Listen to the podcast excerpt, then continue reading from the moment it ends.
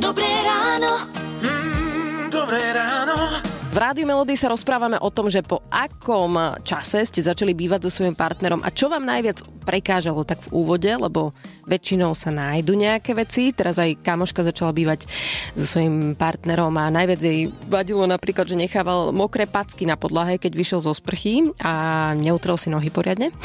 No a ideme sa teraz o tomto porozprávať aj s mentálnym koučom Andym Vinsonom. Ahoj, pekné ráno.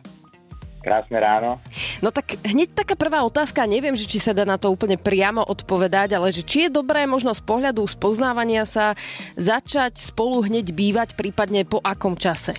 Ja osobne si to nemyslím, že by ľudia mali začať hneď osobne e, bývať, pretože to spoznávanie môže prebiehať práve aj tým, že poďme na rande, buďme spolu, trávame spolu čas, zistujeme o sebe, aké máme hodnoty, čo je pre nás dôležité, čo nás baví, či, čo nás vlastne spája, že nie je to len tá sexuálna príťažlivosť, ale naozaj nás na tom druhom partnerovi priťahuje to niečo hlbšie, to skutočné a zistíme, že naozaj máme podobné záujmy, pretože hovorí sa, že protiklady sa priťahujú, ja však na toto vo vzťahoch moc nesú, s týmto nesúhlasím, mm-hmm. pretože je dôležité, aby naozaj sme mali podobné veci, ktoré nás bavia, podobné záujmy, podobné hodnoty. No a č, po akom čase ísť bývať spolu, uh, tak uh, záleží na tom, ako sa na to pozrieme, či z pohľadu modernej doby alebo tej historickej doby.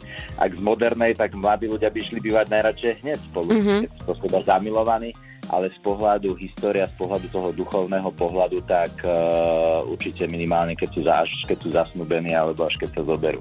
A napríklad, keď by sme začali aj hneď bývať s tým partnerom, môže byť aj, že možno ho hneď odpíšeme, lebo sú nejaké možno zásadné veci, ktoré by nám prekážali na úvod a možno neskôr by sme ich odtolerovali, keby sme ho spoznali viac, nie? Tak akože mimo toho bývania? Ono, ono, to sú tie veci, ktoré sú také vyťahnuté z kontextu, pretože čo vzťah, to naozaj uh, individuálne situácie a určite výjdu na povrch veci, ktoré sa nám na tom partnerovi ne, nepáčia. Ale na to máme ten celý život, aby sme s tým pracovali, aby sme toho človeka prijali taký, aký je Mm-hmm. A nielen jeho chceli meniť, ale aby sme aj my menili samého seba, pretože ten partner do nášho života má priniesť tú pestrosť. Ten partner má priniesť to, aby, my sme, na sebe, aby sme vzájomne spoločne rástli a ako dvojka, ako tým dosiahli oveľa viacej, ako keby sme na všetko sami. Čo s tým, keď nám niektoré veci naozaj zásadne prekážajú na tom partnerovi, že snažiť sa, aby to, snažiť sa ho napomínať, aby to zmenil, alebo to nejako sa naučiť odtolerovať? Ono to je veľmi dôležité si uvedomiť, odkiaľ to ja mám, že mi to vadí, pretože veľa týchto vzorcov sme prebrali od našich rodičov. Mama sa nejako správala mm-hmm. k otcovi, otec sa nejako správal k mame a niečo nám na tom vadí, tak ako si vravela, že uh, vadili ťapky, keď vyšiel z Hej. To si sama od seba nevymyslela. Pravdepodobne to vadilo jej mame, alebo jej otcovi, alebo niekomu a je s tým spojený nejaký príbeh. A toto je to, čo sa dá v našom ponímaní práce na sebe zmeniť, odstrániť, lebo veľakrát tieto vzorce správania máme neopodstatnené. Jednoducho sme ich od niekoho prebrali. Uh-huh. A tým pádom môžeme na nich pracovať. A ono je to o tej komunikácii. Jednoducho vedieť povedať, toto sa mi nepáči, toto mi je nepríjemné. Uh-huh. Vieš tým niečo urobiť?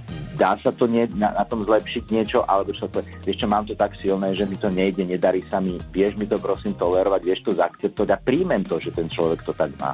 Tie ťapky by sa dali nejako vyriešiť, nie? Že by si človek na to dal pozor. Hej, si po tebe. no ale možno sú ešte aj také nejaké veci, ktoré sa nám ťažko hovoria, vieš, ja neviem, že sú také možno chulostivejšieho charakteru, že nám niečo prekáža, že tam asi tiež to vykomunikovať, alebo, alebo čo s tým? Určite.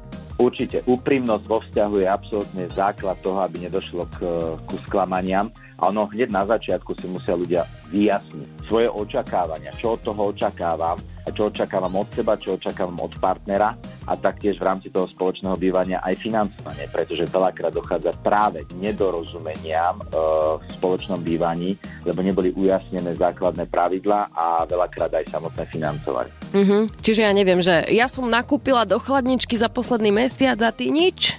A že nebolo povedané.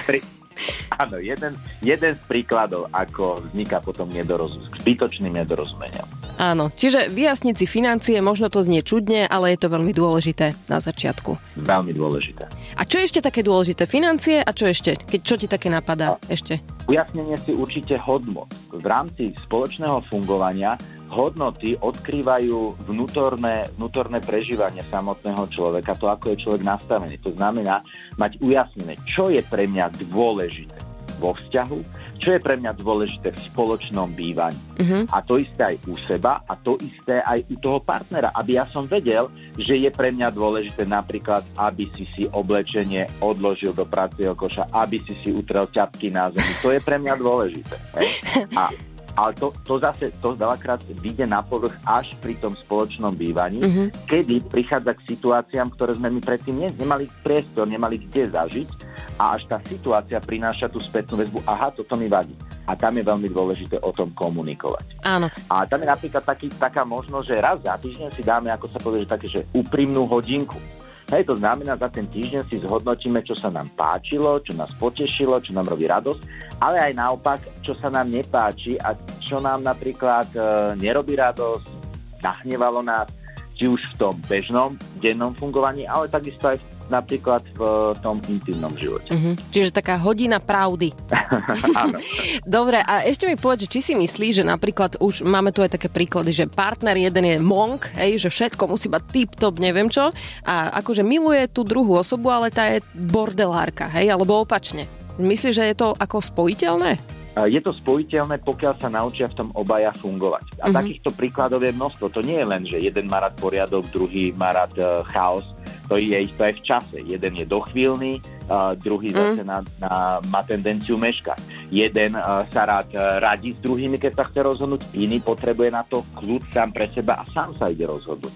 Čiže tieto, uh, tieto povárity sú úplne prirodzenou súčasťou toho nášho života a o tom je dôležité komunikovať. Lenže nie vždy sa to dá odkomunikovať z pohľadu toho, že ten človek to je ochotný alebo vie to zmeniť, pretože je to úplne jeho prírodzenosťou a naozaj v niektorých prípadoch e, to ide veľmi ťažko. Napríklad ja mhm. som s mojou manželkou už 26. E, rok spolu a my máme rozdielnú vec e, z pohľadu na čas a viem, že aj v dnešnej dobe ju viem naozaj vystresovať, ak napríklad uh, prídem neskôr, uh-huh. lebo ona si veľmi potrpí na tom, aby sa veci diali, diali presne na čas. Takže máš to aj ty vo svojom živote. Ďakujem ti veľmi pekne, že sme si Radosť. mohli pokecať o tomto a snáď teda to niekomu pomohlo, prípadne si niečo uvedomil. Tak krásny deň ešte, ahoj. Nádherný deň. Radio